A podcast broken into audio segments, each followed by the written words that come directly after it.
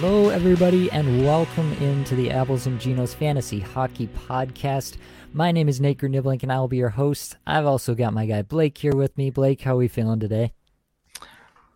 We are feeling very good. All right. Um, I'm excited. The Canucks are playing well. They're going to the cup, baby. That's uh, confirmed. All right. No problem here. That's confirmed. All right, yeah, that's that's, that's, good to hear. Um, I think we could probably uh, both make a bit of money if we uh, had that confirmed right now. All right, yeah, yeah, that's right. I've got like the Farmer's Almanac from Back to the Future, so that's, uh, you know I'm talking about Back to the Future too. All right. Yeah. All right. Well, by now, everybody listening knows the drill. We're here to look at some players who've been performing well and some who have been performing poorly, trying to make sense of all that performance thus far. This week, I also wanted to draw some attention to some team trends that I've been keeping my eye on and I think are worth noting and might actually be a little bit surprising for the audience here. So let's get into it. Performing well. We got to talk first First off, we got to talk about Jason Robertson right now. Has anyone ever been hotter in the history of the world than Jason Robertson is right now? Seven goals, nine points in his last five games played. The man is doing it. 20 minutes and 15 average, uh, 15 seconds, that is, average time on ice. Of course, when you get up this high, there's probably going to be a little bit of uh, high luck metrics in here. So he's got a 90% IPP. He's got a 24% shooting percentage. On ice shooting percentage, surprisingly, 11.9%. Like that might that might be a number I'd expect to see out of Robertson uh, full season long. So that one doesn't bother me much. Uh, definitely, though, a little bit high on the IPP and shooting percentage. But if you look at this guy's advanced stats, he's just crushing it all over the place. Second in shots for 60 in those five games and first in individual scoring chances for per 60. I talk a lot about this 10 individual scoring chances for per 60 threshold that I like to see players hit. Well, that really kind of piques my interest for fantasy. Well, J Rob, his last five games is at 20.7, literally doubling that threshold man is just on an absolute tear. And if that wasn't enough, he's also first in the league in the on ice stats I like to look at first in Corsi 4 per 60 and first in scoring chances 4 per 60. What is what is there to say about J Rob at this point, Blake? What what can we say but bow down in awe at what he's doing on the ice? Is he hot right now? Kind of seems. I like think it. so. Yeah. oh my goodness, this guy. Basically, he's the he's sponsored by Apples and Ginos. Everyone, by the way, he's yeah. Jason uh, Jason Robertson. Nate is loving this man, and so are the rest of us. This is crazy. Um, I, I, I did not expect this to happen. Um, you know, uh, with the holdout, just from from my experience, players that don't attend training camp and yeah, there's contract situations. They usually come out really slow out of the gate. And he wasn't super slow out the gate, but it did not take him long to get to this level. And and yeah, what you said, the, the advanced stats are insane. Like that's crazy. And, and keep in mind, those those are the last five games. But uh, it, it's interesting to me. This this player, um, I think he could go either way. Like you could say, oh, mm-hmm. he's due for a regression um, because of some of the stats, but also, you know, like he's, you know, he, he's he, his ice time still has room to grow like yes, in the last five games, he you know yeah. he's played uh, 20 minutes, but his his average ice time is 17 minutes and 30 mm-hmm. 17 30. So what if that goes up? What if it stays at 20 minutes? I mean, what are we looking at here? Um, so I, I love it. Binksy loves it. All right. um, it, it I, I don't even have much to say. I love watching this kid. He, he seems like a good kid. And and Dallas, I did not expect them to be kind of this offensive juggernaut that they've been this season. Um, obviously, the coaching change has has made a major difference there. Um, and and this guy's leading the charge. So um, I'm happy to see it. I, I don't know. Where, do you is this sustainable? Do you what do you think? Like, do you think this guy can continue this? Obviously, not first overall, all these stats, but I mean, he, he's right up there, right? Yeah. Yeah, I, I honestly do think he can sustain a large portion of it, uh, especially if he's going to see closer to 20 minutes than the uh, yeah 17 and a half that's been his average uh, on the season so far. If he has kind of gotten to that level where he's going to sustain a higher uh, average time on ice, if he's earned that trust with his coach, then definitely you kind of like to get that elite ceiling, that 100 plus point ceiling, you almost have to be in that range, right? You almost have to be up around that 20 minutes a night um, just by sheer volume, how the numbers work out. It's pretty, mm-hmm. pretty tough to uh, be up there if you're not getting that volume. He is right now. We'll see, obviously, if it continues. Uh, it's pretty interesting to look at uh, Robertson's first three years in the league. So his first year was the COVID shortened year where he only got into 51 games, but he had 45 points. Uh, really strong rookie showing. Then the next year he comes back, 74 games played, and he puts up 79 points and takes a step in the uh, shots per 60, takes a pretty big step actually in the individual scoring chances for per 60. But I don't know if anybody really could have seen um, this coming, what he's been able to put up so far. Like, not only has he improved, but the on ice context has improved. It's all just coming together for him right now. Um, as far as uh, rest of season point pace, I definitely put it over 100 at this point. Uh, I feel like you have to, just given what he's been able to show us so far. Um, yeah, 100 to 110 points. I, I really don't feel like that's an unreasonable point pace for Robertson rest of season. And yeah, I'm really hoping that uh, he keeps up the time on ice. He keeps up at mm-hmm. least uh, a portion of these crazy rate stats that he's been able to put up so far. But yeah, right now I'm just uh, kind of sitting back and enjoying watching him because uh, it's it's truly awesome to see someone ascend to superstar status in such a short period of time. Yeah, I mean you can't deny that at this point. Um, I, I, was actually looking up salaries. Like, h- how about Dallas locking this guy down for four years at at what what was the salary like seven point seven five or something? Something I mean, like this that, is, yeah. This is the signing of the decade. You know what I mean? Like what? Yeah, I was looking at some of the players that are ahead of him, like Josh Norris, Logan Couture, Skinner, uh, yeah, uh, and Ekman Larsson has yeah, is getting paid more than this man. What the hell? Jason Robertson, this this is unbelievable. Good for Dallas, and and this is they're looking great this year. I'm interested to see uh, how they go.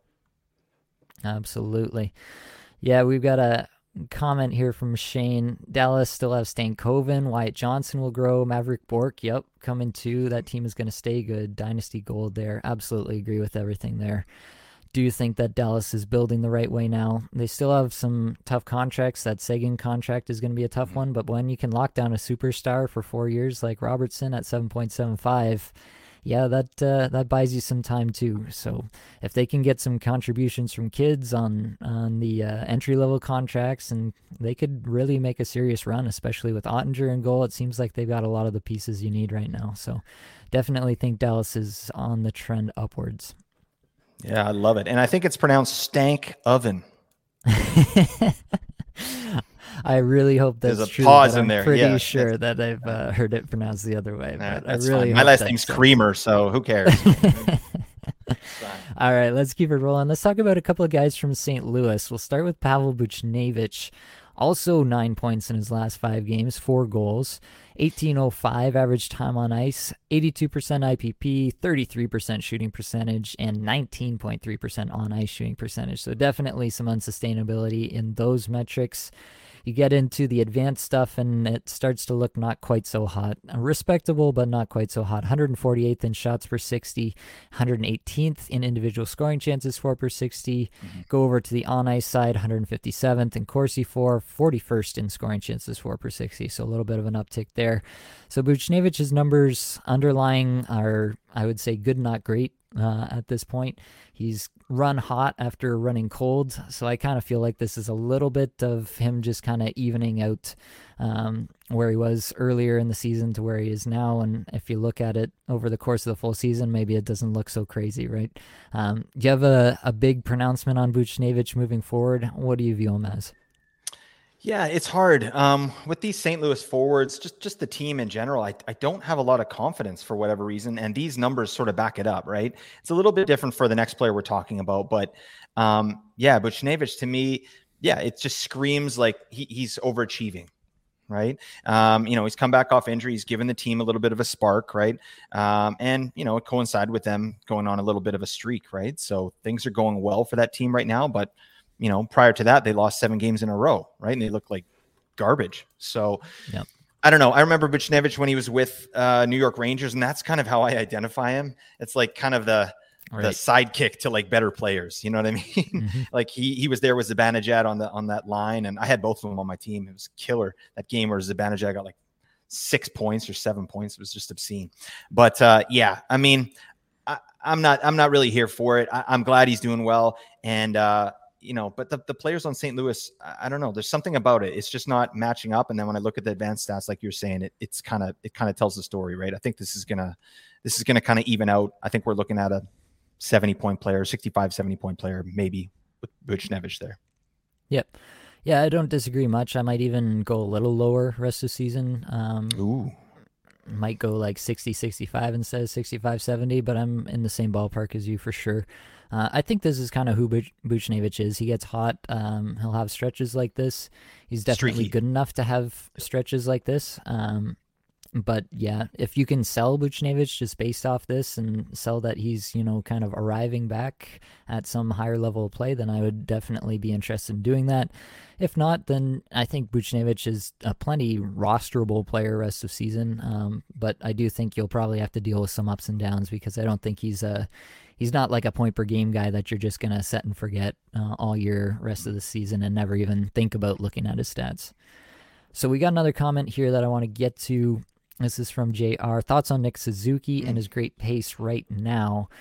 And yeah, so his points on the season 24 points in 21 games, above a point per game. It's pretty uh pretty good stuff from Nick Suzuki. His average time on ice 20 minutes 40 seconds. Pretty in line actually with uh, where he was last year 20 minutes 30 seconds. His shots for 60 is slightly down, but definitely in the same ballpark as last year. IPP's in the same ballpark as last year. Actually, very consistent across those two metrics um, for Suzuki. The shooting percentage is really what's driving a lot of this for Suzuki right now. He's up at 26%. Uh, his previous career high was 13.6%, so almost double. And so, really, that's what you're looking at, I think, uh, with Suzuki. And as a result of him having such a high individual shooting percentage, his on ice shooting percentage is also very high at 15%, where he's been more like a 10, 10.5% on ice player previously. I don't see a lot, you know, in the uh, on ice numbers that suggest that even though you know, we talk about Cole Caufield being there and that being a great marriage between the two. In his on ice numbers, there's not really a suggestion that uh, that marriage is really raising the on ice floor for Suzuki. Uh, it looks pretty similar to what he had last year overall. So I don't really see that as a as a huge argument moving forward. Sure, uh, Caufield may be able to you know carry that line when Suzuki's cold, and Suzuki will be able to get in a few lucky points maybe uh, in that way. But overall, I think that uh, Suzuki is definitely looking at uh, some regression moving forward here, just particularly in the goals uh, section of things. I don't know if you got uh, big thoughts on Nick Suzuki, but that's where I'm at. If I could sell high on Suzuki right now, that's what I'd be doing. He's like a young Pavel Buchnevich right there. um, but yeah, I like Suzuki, but I agree with everything he said. My, my favorite thing about Suzuki is his, is his deployment. It's insane. Mhm. 21 minutes. I mean, you know, rate stats are not like, yeah, that that shooting percentage will go down. There's no question about that. So the goals will drop off. I mean, but he's still going to be out there 20, 21 minutes a night. So if you're in a category league, I mean, actually, he's not giving you too much per so besides uh, not even very many shots, actually. So, um, you know, it, it's going to regress a little bit. But when you're out there for 21 minutes playing with guys like Cole Caufield, you're going to get some points. So it depends on what you need for your team. Yeah. Yeah, I think I think realistically, it's just about expectations moving forward. He's a he's a playing fine player, uh, similar to Buchnevich in a lot of ways, actually, in terms of how I view him rest of season. Um, 65 points, maybe he's got a little more upside than Buchnevich, you could say. Um, maybe up to 70 points, I could see him getting there. Pretty uh, at this point on the season, he's probably almost definitely going to get there just because of how hot the start was. Um, but in terms of a point pace rest of season, um, yeah, 65, 70 points is be, would be a little bit more in line with what I'm expecting, not uh, this like 85, 90 point pace that he's been on so far. Uh, we alluded to it earlier, but the third player we want to talk about in the performing well section is also from St. Louis, Jordan Kyrou. Also nine points in his last five games played. Three of those are goals. 17 minutes, 10 seconds average time on ice. He does also sport that 90% IPP, 14% shooting percentage, not outlandish. 17.5% on ice shooting percentage is quite high. The individual stats look very good for Kyrou. So he's 12th in shots per 60 and 6th in individual scoring chances for per 60 over these last five games. Uh, the team context not quite so good. 131st in on ice Corsi 4 per 60, 45th in scoring chances 4 per 60.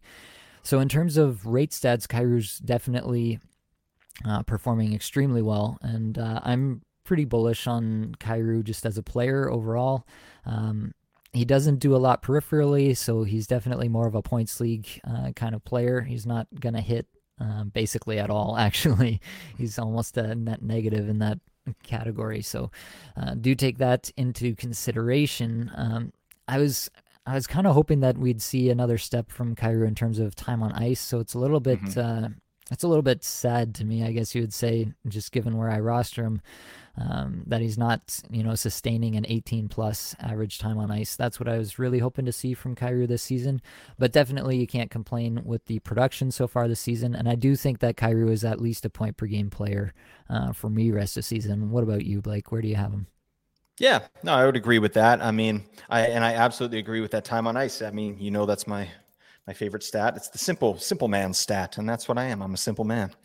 Um, so yeah, I want to see him playing more. You know, his last last four games, even five games, 15 minutes, 18 minutes, 18 minutes, 16 minutes, 16 minutes, and he's he's performing well. I mean, the guy's he's crushing right now. But um, like you said too, that those team stats that you're talking about, like it feels like every player on St. Louis is like that. I mean, mm-hmm. you know, they, they great offense, no defense right? They're they're they can't stop the shots, they can't stop the chances against, right? They're they're this weird run and gun team, and they're not giving you peripherals mostly. So, um, yeah, I, I, stayed away from a lot of the St. Louis guys. Uh, well, that's a lie. I picked up uh, Robert Thomas, uh, but he's basically like Kyrou. That's you know he, he's he's a very similar player, right? He's a points mm-hmm. league player. He's not going to hit anybody. Um, so yeah, I, I I heard some stuff too early on with Kyrou that he was kind of grating on people's nerves and on the team and stuff. So I, I always kind of just well. perk up to things like that because it's going to affect deployment. It's going to affect, you know, how the coach decides to put him out and what positions to put him out. And I don't know. Look, look at his ice time. Like you, you're, you want to see these guys up around 19 minutes, 19, mm-hmm. 20 minutes, and he's just not getting it. Right. And the interesting thing though, too, is like, who's getting that on the, on the blues? Like, is Ryan O'Reilly getting that? I haven't even looked, but um, it, it doesn't seem Tarasenko, another guy like Give the man some minutes. Get him the hell out there, uh, and he'll do what he does, like 40 goals. Boom. No, we're gonna play him 16 minutes a night. You know, it's like, hey, why are you doing this? Yeah, yeah. I think that's kind of always been the case a little bit with St. Louis that they just don't play anyone at that level. Like Buchnevich, yeah, I'll just run through the top uh, mm-hmm, yeah. ice time getters. Robert Thomas, 1923, Buchnevich, 1838, O'Reilly, 18 minutes, and then Kyrou's right there, 1755, Tarasenko, 1753. So they're they run a lot of guys in that yeah 18 to 19 minute range. I think probably some of that is penalty kill for a couple of these guys too. So you got to take that away. Um, but you know, yeah, Robert Thomas, the highest one, gets a minute and 11 of penalty kill time per game. So you can kind of subtract that, and he's back right in that 18 minute range. So a lot of these guys, they play in that 18 minute range for St. Louis. Um, just kind of, yeah, I guess they don't view their players as one being so significantly better than the other that they deserve those kind of minutes. And I think at this point we kind of just have to accept that that's how they're going to be deployed, unless unless there is something like a coaching change coming to St. Louis. They've been able to win even despite their truly terrible advanced stats. Uh, mm-hmm. I don't see that continuing yeah. for a long time, but. Uh, as long as it does, they aren't going to make a coaching change. So, for the time being, I think we're stuck with it. These coaches do not care about fantasy hockey. I mean, what are we doing here? they really don't. That's just that's just that's just hurtful. All right, let's move on. All right, number four, Jeff Skinner. Um, mm. This is mm. basically just going to be a victory lap for me here, but he's got four goals and yeah. seven points in his last five games. 17 minutes, 20 seconds average time on ice. 70% IPP, 22% shooting percentage, 14.1% on ice shooting percentage on the high side, but not extreme. Um, on ice stats, individual stats, they all look good. 32nd in shots per 60, 73rd in individual scoring chances for per 60, 22nd in on ice Corsi for per 60, 36th in on ice scoring chances for per 60. Yeah, I've been on Skinner for a while. I've I've probably everyone's really sick of me saying 30 to 35 goals, 60 to 65 points. I actually think that that ceiling might be higher now with the emergence Low, yeah. of Tage, Tom- Tage Thompson here and the way Buffalo is playing as a team. Rasmus Dahlin elevating his game. Um, I actually kind of think Skinner might even have a higher ceiling than I originally thought. So I'm all about Skinner. Um, talk me down off the cliff though, because I'm just uh, riding high with my guy Jeff Skinner here. Hell no, I'm with you, man. I've been singing this man's praises for a week. Um, I drafted him in two. I drafted him. I feel good about that. I drafted him in two leagues, uh, way late. Um, you know, people are sleeping on this guy. I, I mean, I, I, didn't expect this. I expect, you know, 60 points, maybe 25, 30 goals. That's what I was looking forward to draft him at that point. So, um, like you said, though, Tage Thompson, Rasmus Dahlin, um, they're getting some, you know, uh, just some, Alex Tuch, the guy's playing awesome. I mean, I think it's just it's kind of a team thing, but but Tage Thompson to me is really the one. Like eh, I'm sure you've noticed his his his stats. Like some of his offensive rate stats are are elite. You know, mm-hmm. he's up there with guys like Pastrnak and Matthews and like and and Kaliyev. and Jason Robertson. Uh, yeah, and Jason Robertson, right? So, uh, and he, yeah, I'm a big Tage Thompson fan, and so I think, yeah, Skinner's. He's always been a very talented player.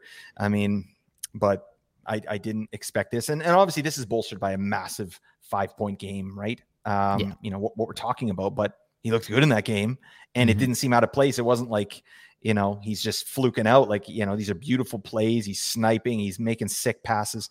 So, yeah, I like, uh, um, I expected 60 points. I'm thinking more like 75 now. I think yep. that's reasonable. I mean, depending on what what happens with Buffalo, but I think 70 to 80 is is very reasonable for this player. Yep. Yeah, I, I definitely think that the ceiling has improved. You see the emergence when you get a guy like Tage Thompson taking his play to that level. Um, you can make your own proclamations about how sustainable you think that is in terms of the rate stats for the rest of the season. If you think he can, yeah, basically just sustain elite levels of play all season long. Um, for me, he's done it for 20 games this season, and it's pretty hard for me to yeah. keep finding reasons to knock him on it. It's um, a good chunk of time. That's a good chunk of time, and it's it's an ascending player, right? Like you mm-hmm. look at uh, you're you're not looking at a guy who's like played at one level for five straight years and is suddenly out of new out of nowhere just um, yep. achieving some new level. It's an ascending player in the league, and um, you watch the guy play, and the like yeah. he's just physically dominant the way Matthews is. Um, I didn't so, realize yeah. how big he is. He, he's massive, yeah, he's a monster. I didn't know so that you, actually. yeah. So when you have a guy like that, um, that just instantly raises uh, the floor for everyone around you and the ceiling. Um, so yeah, I think that's really where Skinner fits in. I don't think Skinner is like an elite level talent on his own right, but he's definitely a top line player in the league, a top line scorer anyway in the league. I've heard lots of people talk about his defensive woes, but that doesn't matter for us in fantasy. We're just looking for those sweet, sweet points. And I think Skinner's got lots more in the tank. And Let's he can do a rolling. triple axel as well. So there you go. there you go. Beautiful. Let's skater. keep rolling. Filip Hronek uh, is the last guy we're going to talk about in this performing well section, but we really have to touch on it. The guy's got five goals and eight points in his last five games played from the blue line, 21 minutes and 54 seconds average time on ice, rocking a 67% IPP, a 42% shooting percentage, and a 19% on ice shooting percentage tad unsustainable in the uh, in the luck metrics there, as you might expect. But yeah. um, does have some decent metrics uh, to go along with this as well. 28th among defensemen in shots per 60 over those last five games. 10th in individual nice. uh, Corsi for per 60.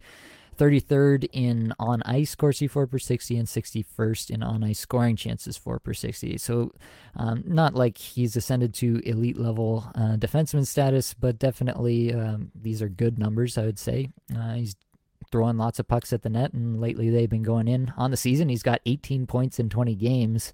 Uh, where do you see all this shaking out with Hronek? He's not even on the top power play or mm-hmm, what yeah. looks like the top power play right now in Detroit. Uh, Seider's reclaimed that role, but uh, what do you think about Hronek? Uh, I think obviously you're holding him at this point. Would you be trying to sell high on him at this point, or are you just hanging on for dear life and enjoying the ride?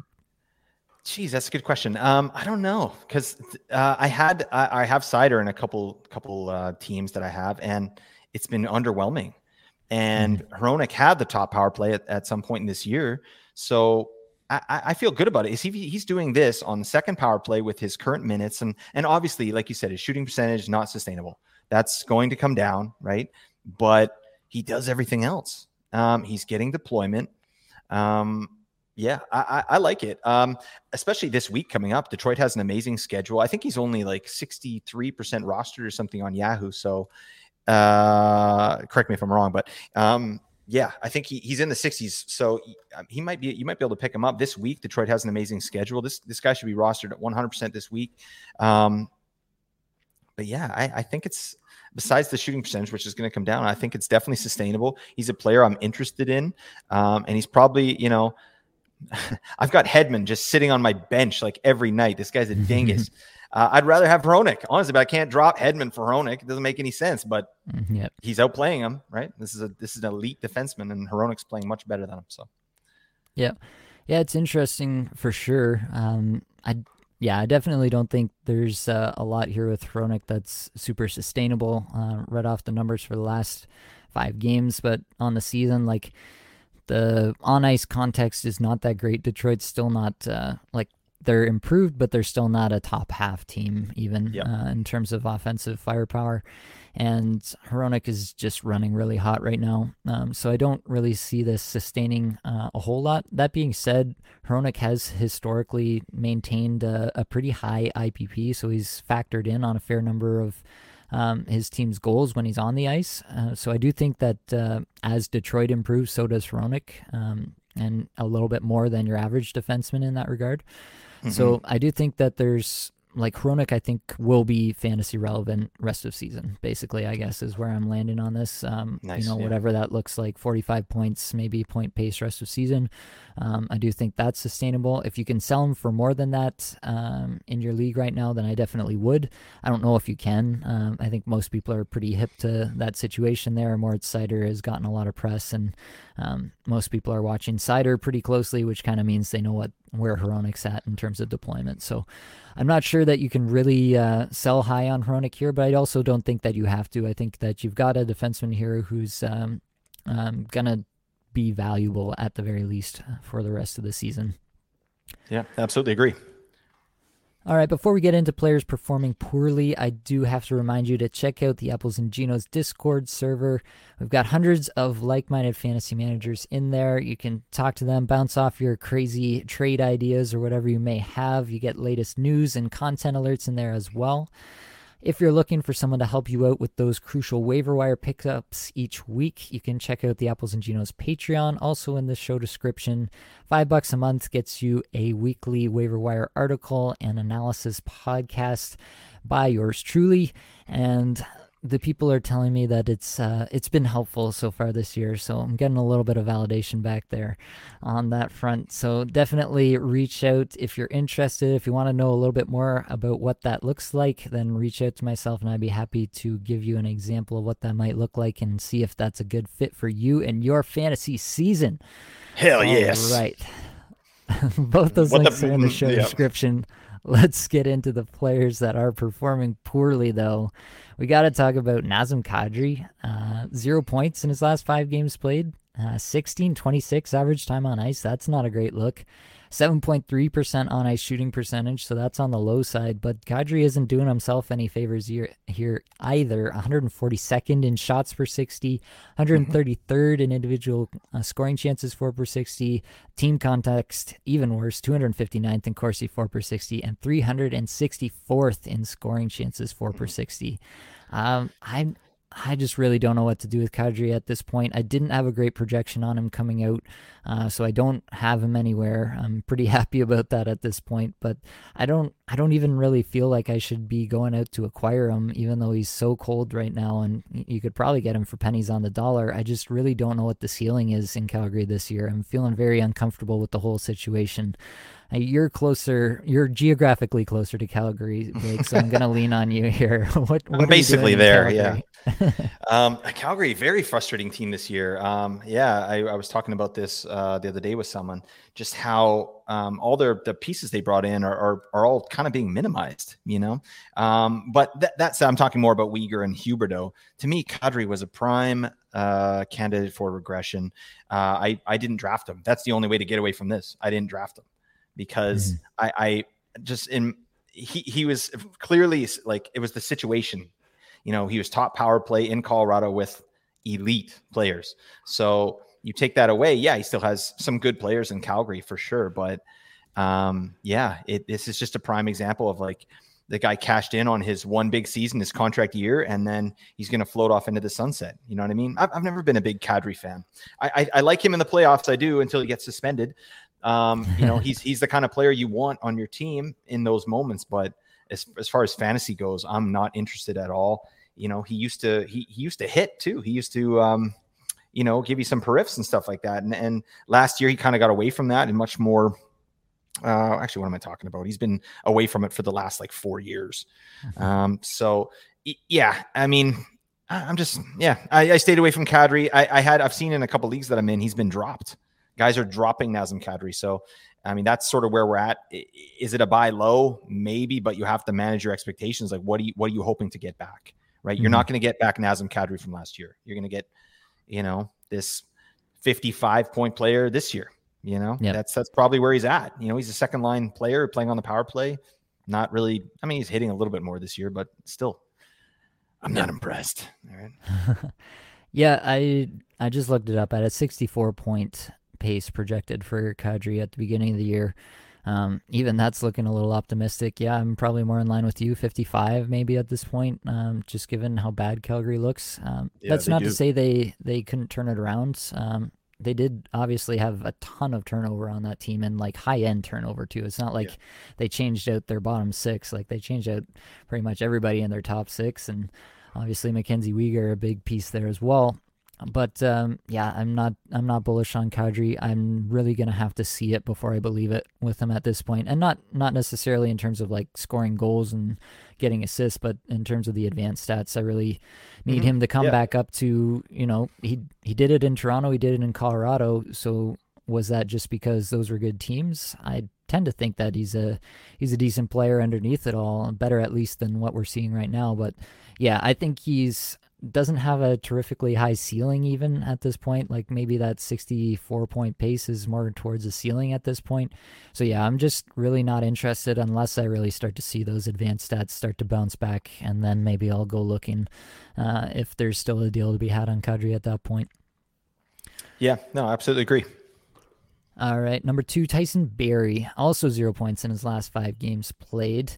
He's got 18 minutes 57 seconds average time on ice through those games, just a 4.8% on ice shooting percentage. So that's obviously quite low and should regress, should get close to double that, honestly. Um, 33rd among defensemen in shots per 60 and 36th in individual Corsi for per 60 over those last five games. 36th in on ice Corsi for per 60, 63rd in scoring chances 4 per 60. Uh, Bouchard had a couple goals there. Um, in the other in the last game for Edmonton. So you know Bouchard is always that's always the thing in Edmonton. It's the Willie won't he with Bouchard waiting in the wings to ostensibly take over that top power play from Barrie, which is where he derives pretty much all of his fantasy value. Um, if you have Barrie right now anywhere, what are we doing with Barrie? You hold. All right. What are you doing? I've seen Tyson Barrie dropped in so many spots. It's like you you drafted this guy in like the late 100, you know, like 180, like, you know, this is, this is, you hold, you hold Tyson Barrie.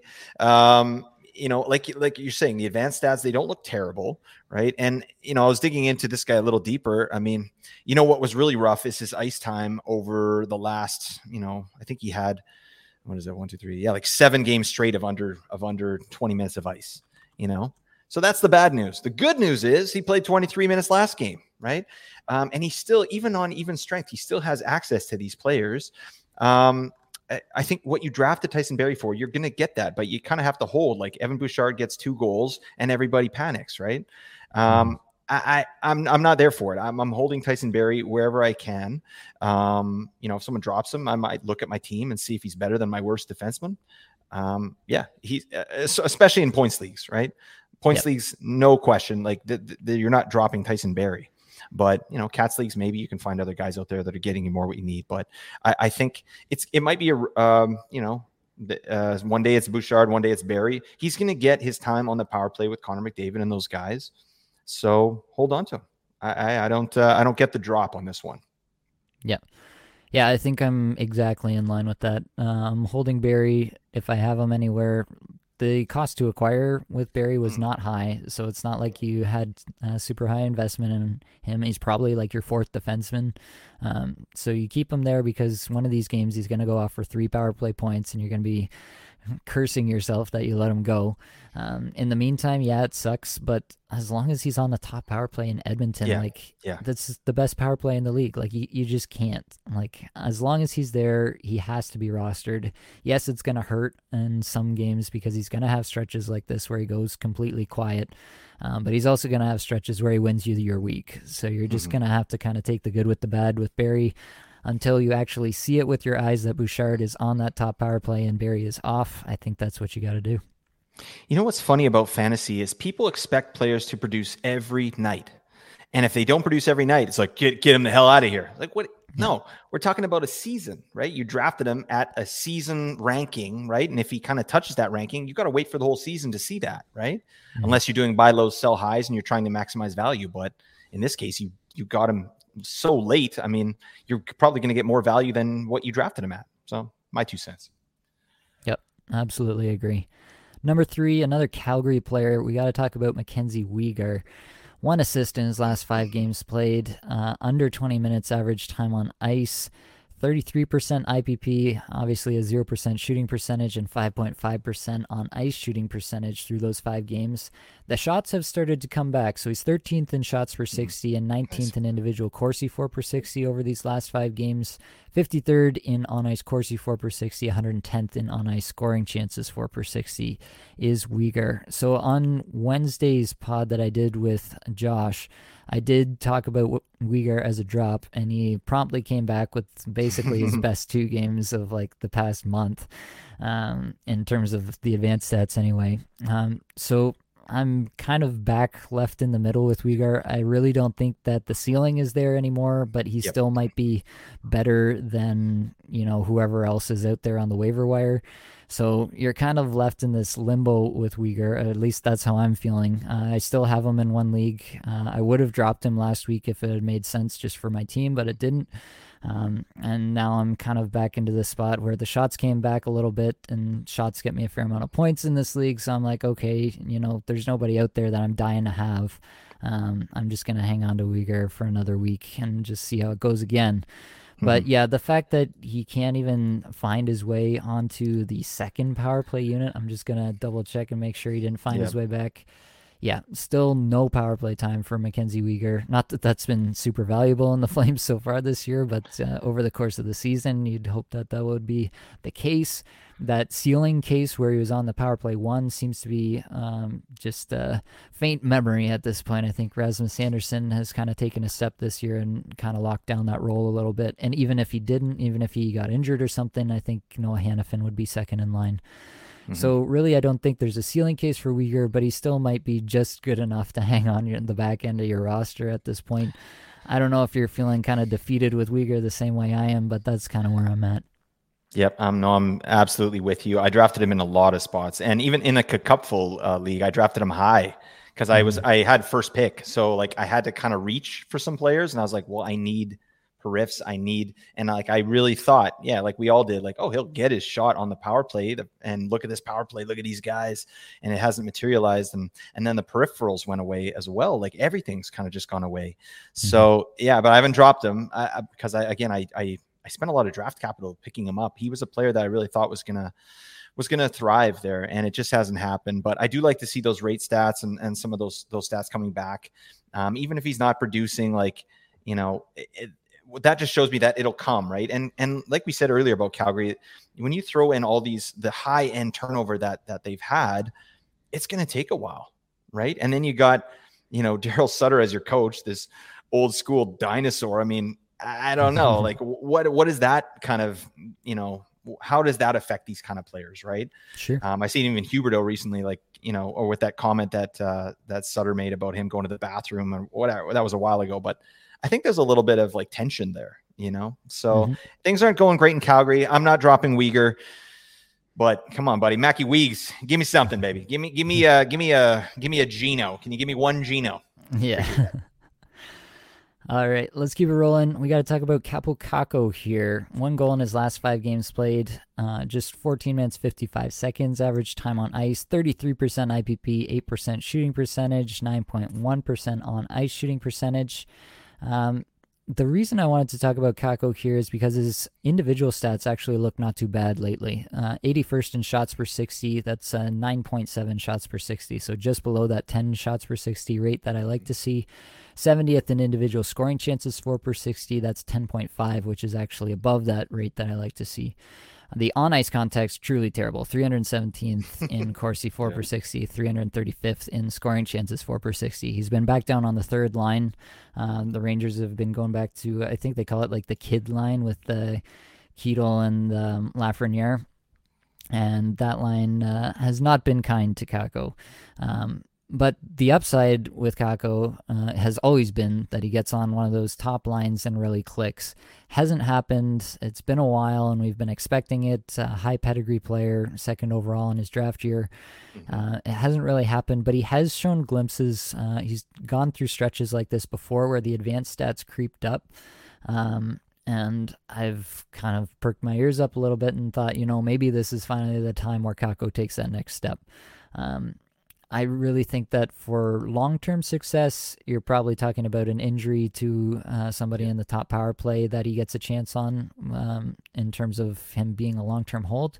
But I am interested, just given the advanced stats, given the draft pedigree uh, with Kakko, in a week like this where the Rangers have four games and three off nights upcoming. Uh, if you're in a deeper league, Kakko's only 5% rostered.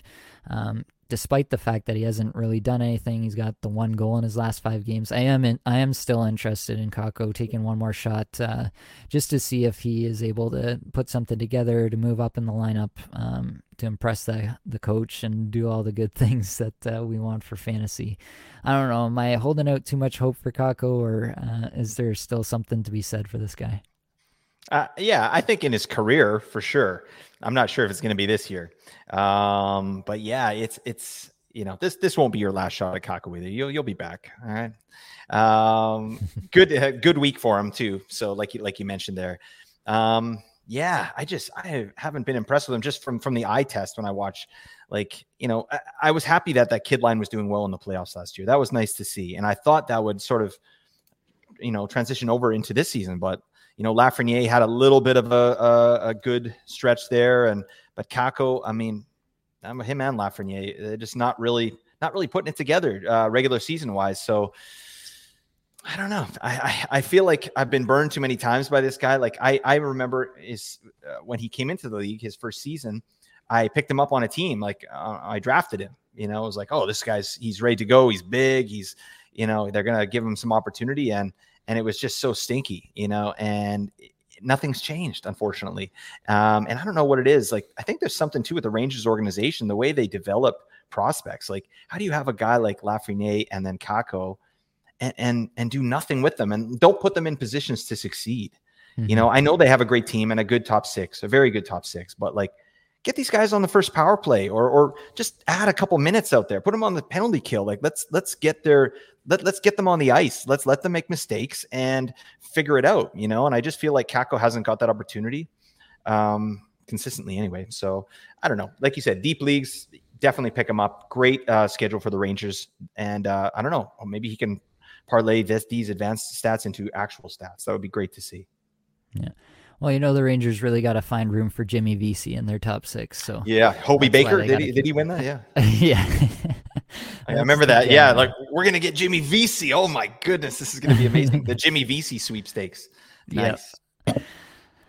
Yeah, I think uh, I think that sums it up on Kakko. Uh, it's really just uh, yeah, it seems like prospect mismanagement at this point with the Rangers because they've had they've had a couple people We've got David in the chat saying he hates seeing Trocheck with Vesey and Goodrow. Yeah, they loaded up the top line Zibanejad, yeah. Kreider, Panarin to try to get stuff going, but that left Trocheck with Vesey and Goodrow, which is, uh, yeah, if that's uh, if that's what your top six is looking like, uh, that's a little sketchy now.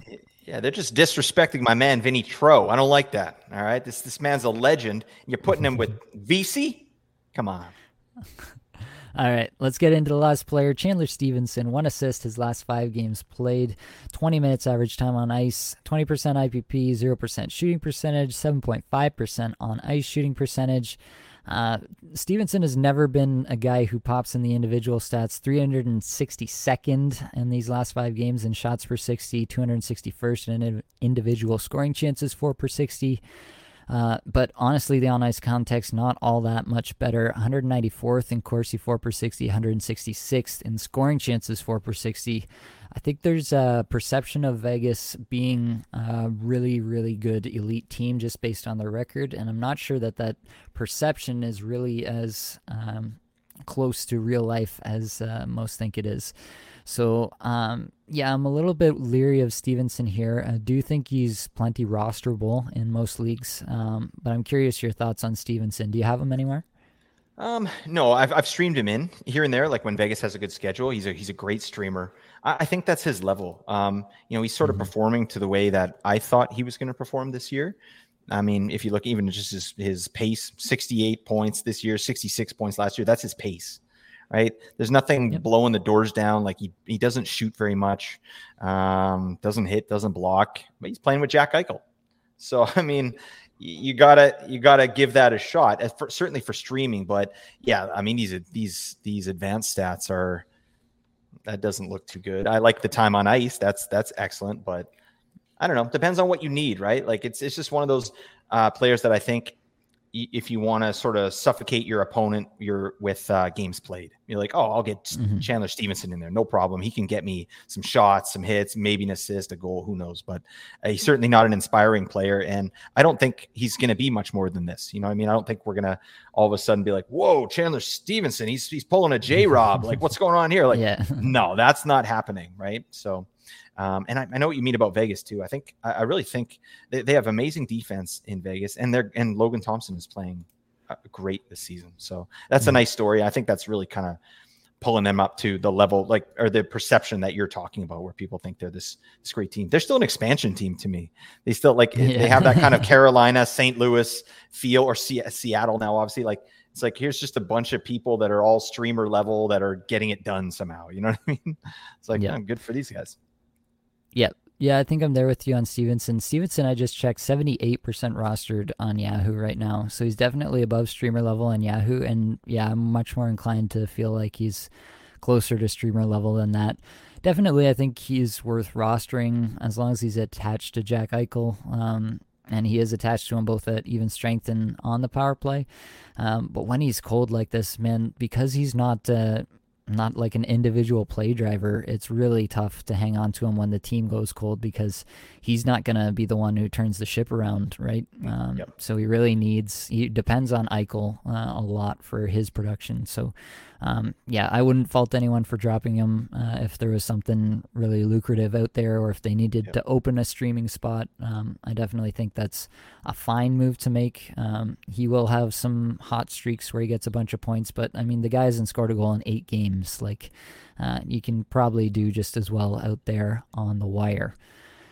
So that's going to conclude our performing poorly. I did want to talk about some team trends, uh, though, before we get out of here, because honestly, I've been seeing a lot of people talk about teams like Vegas, um, and they just seem to have this totally different view of Vegas than I do. And I don't know if it's just uh, like a media thing. Like I honestly don't consume a lot of like uh, big media in terms of the NHL overall. I'm mostly just kind of into the stats all the time, and uh, that's basically the only place I get any information about the league. Uh, obviously, I still get like uh, roster updates and stuff like that from Twitter and whatnot. But um, in terms of media, I don't read a ton of articles about teams or make broad proclamations about player projections based on something that I read. Uh, it's more about the stats for me. So, um, yeah, I'm just gonna, I guess, basically share some observations that I've been getting, and I'm gonna play a game with you here. So I've got the top six teams in even strength Corsi for per 60 over the last two weeks. There are three teams that are pretty obvious, and I think there are three here that are going to su- surprise some people. So I'm going to give you the obvious ones. The obvious ones Florida, Carolina, and New Jersey. I think everybody probably would have been fairly unsurprised to see those those three teams towards the top here.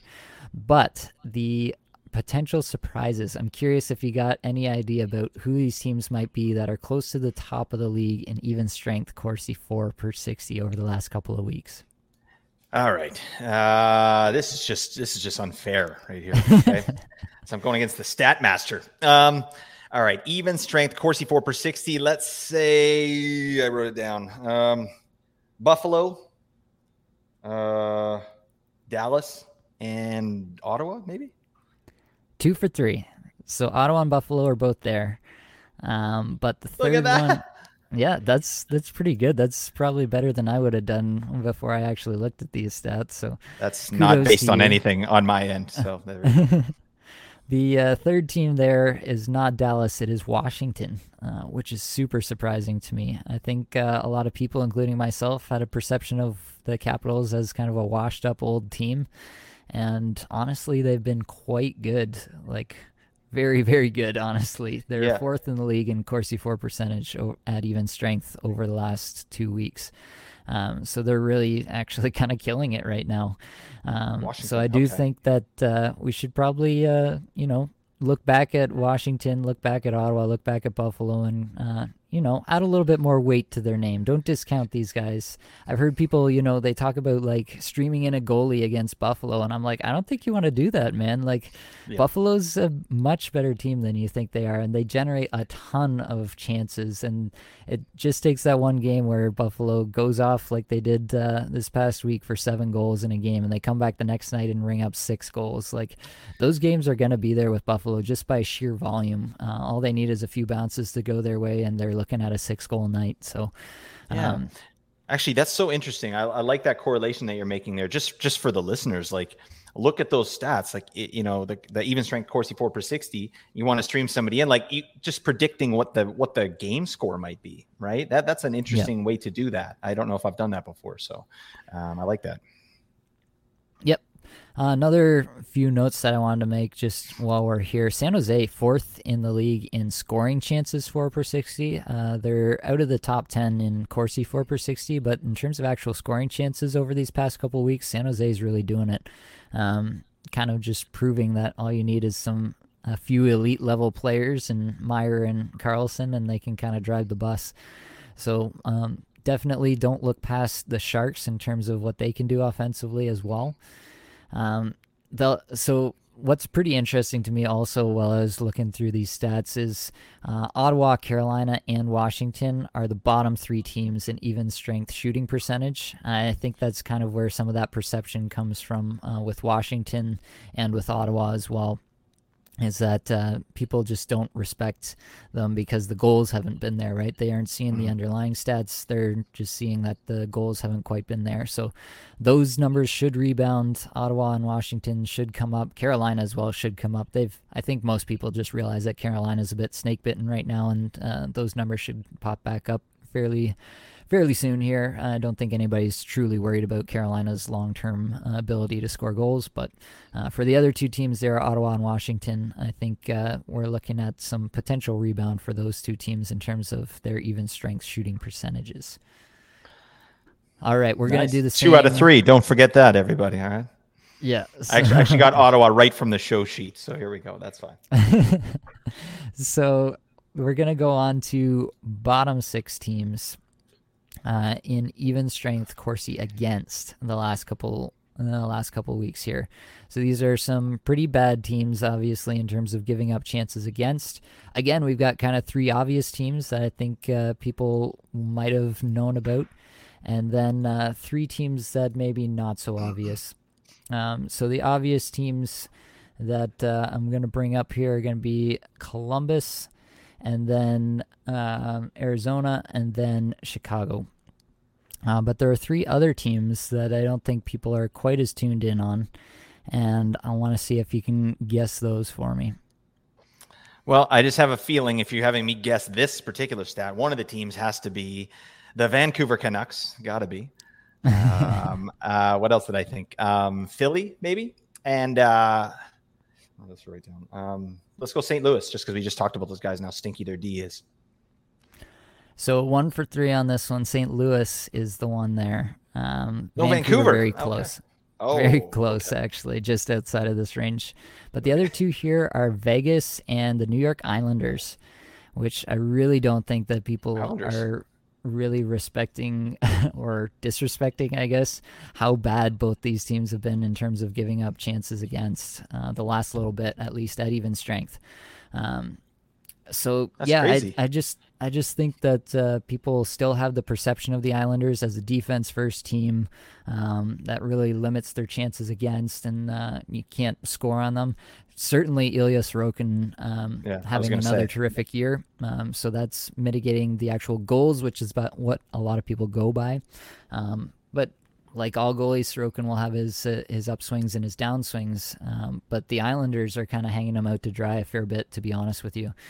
Um, and then Vegas shows up here. Uh, they're after a pretty hot start where they were legitimately playing well. They've really tailed off of late um, in terms of their um, Corsi for percentage. They're seventh worst in the league over these last two weeks at even strength. Um, so they're really kind of in a bit of a tailspin uh, and I just don't think that people have that perception of them right now. Like they still think Vegas is a total wagon and they're just running people over. And that's really not the case, at least not at even strength. Um, so I'm not scared of streaming goalies against Vegas right now. Um, and I've done that uh, already. So I, I think that people are. Um, yeah, just sleeping a little bit on uh, on these teams and what their recent performances suggesting that you can and can't do um, against them, I guess, for fantasy purposes. That's awesome. Yeah, I, I would not have picked those teams. That's for sure. Yeah, one other note that I did want to throw in here while we're talking about it is the New York Rangers, 27th in the league in scoring chances against per 60. They've really been giving up some uh, some pretty solid chances against. Uh, so they're down at the bottom of this list as well. It's really uh, yeah, it's being masked by the fact that they still have a decent offense, uh, definitely.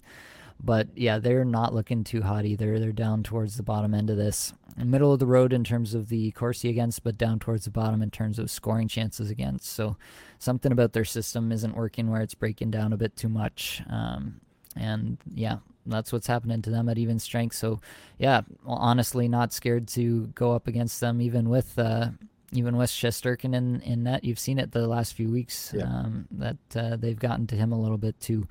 Uh, he hasn't been uh, his usual elite goaltending self.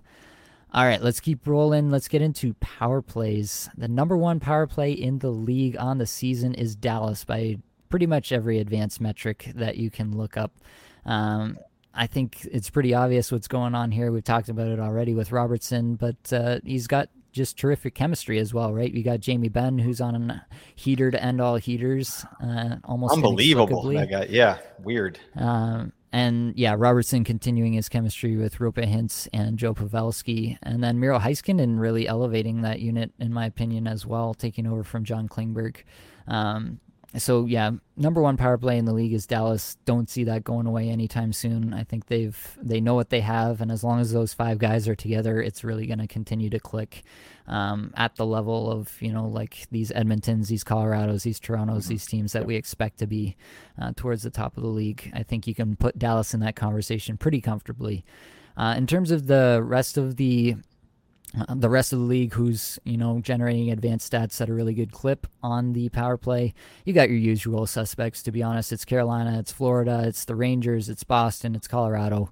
Um, a lot of the same units. Interestingly toronto not up there um, on the power play. They've uh, been scoring goals like their uh, shooting percentage has been pretty high. And obviously when you have talent like they do uh, that can be the case where you just kind of outscore your um, kind of outkick your coverage in terms of um, the actual amount of chances you're generating versus the amount of goals you're scoring. Um, but that's probably not a sustainable thing long term. So it'll be interesting to see whether the Leafs can turn that around or if that'll be a, a bigger problem moving forward. Uh, also, San Jose gets up here. Uh, they're fourth in the league in scoring chances, four per 60 on the power play. So again, you have a few elite players, Meyer and Carlson, and then a few really solid players in Hertl and Couture behind them. And I think that you have all the makings for a solid power play as long as the system is good, and that's what we're seeing in San Jose right now. I like it. All right, and uh, Seattle and Arizona. fourth and fifth in power play shooting percentage on the season. Um, it's been talked about a bit with Arizona, but I don't think people are cluing into the fact that Seattle's getting a bit lucky. And then on the flip side, you've got Anaheim and Carolina 32nd and 31st, respectively, in power play shooting percentage. Um, so Carolina definitely getting just terrifically unlucky on the power play, and that'll turn around. Anaheim, the the advanced stats are not good. Uh, they're just bad all around. the shooting percentage might come up a little bit, but even if it does, it's not going to be enough uh, to really save them. They're just bad all the way around. But yeah, I think Seattle and Arizona. Um, being so high in power play shooting percentage, we should expect that to come back to earth a little bit, and uh, that should happen uh, pretty soon, in my opinion. Uh, I don't think we can expect that to sustain. Any of these teams surprise you with these power play numbers, or is yeah. this uh, pretty much par for the course? No, not at all. This this actually this section for me, uh, I can honestly say I don't delve deeply into team trends and statistics. So That's something I get a lot of, of the stuff that you're bringing to the table. But yeah, right off the bat, Carolina, most, you know, some of the most chances and the worst, you know, shooting percentage. Like mm-hmm. that screams value, right? Your Carolina For players, sure. like you're, you know, you if if you're questioning like, hey, I don't know, should I drop this guy? Like, well, look at this, you know, like that that is not going to stay there. Carolina, especially, that's not going to stay there it's you know I'm not saying it's going to be elite, but you know look at the chances they're generating, and then they're they're not they're just not converting. So th- just the law of averages that is going to come up. So you got players on Carolina's power play. Pick up your Stefan Noesen right there, buddy. Yeah, that guy, that legend right there. But um, yeah, I, I, like that a lot. That that gives me some confidence to any Carolina players that I may have, where I'm like, what the hell is this, right? Um, but these are that's that's excellent uh, stuff right there. All right. Well, that's all we've got for this episode. Hopefully, it brought you some value, helped you get a little bit better at fantasy hockey today. All the advanced stats you heard today came from Natural Stat Trick. It's free resource. You should go check it out. Delve into these team trends, um, get that edge on your competition that you're looking for. Many thanks, as always, to the band They're There for supplying the music for the podcast. Be sure to check out their Spotify in the show description. And that's going to be it, folks. Much love. Thanks, everybody. Talk soon.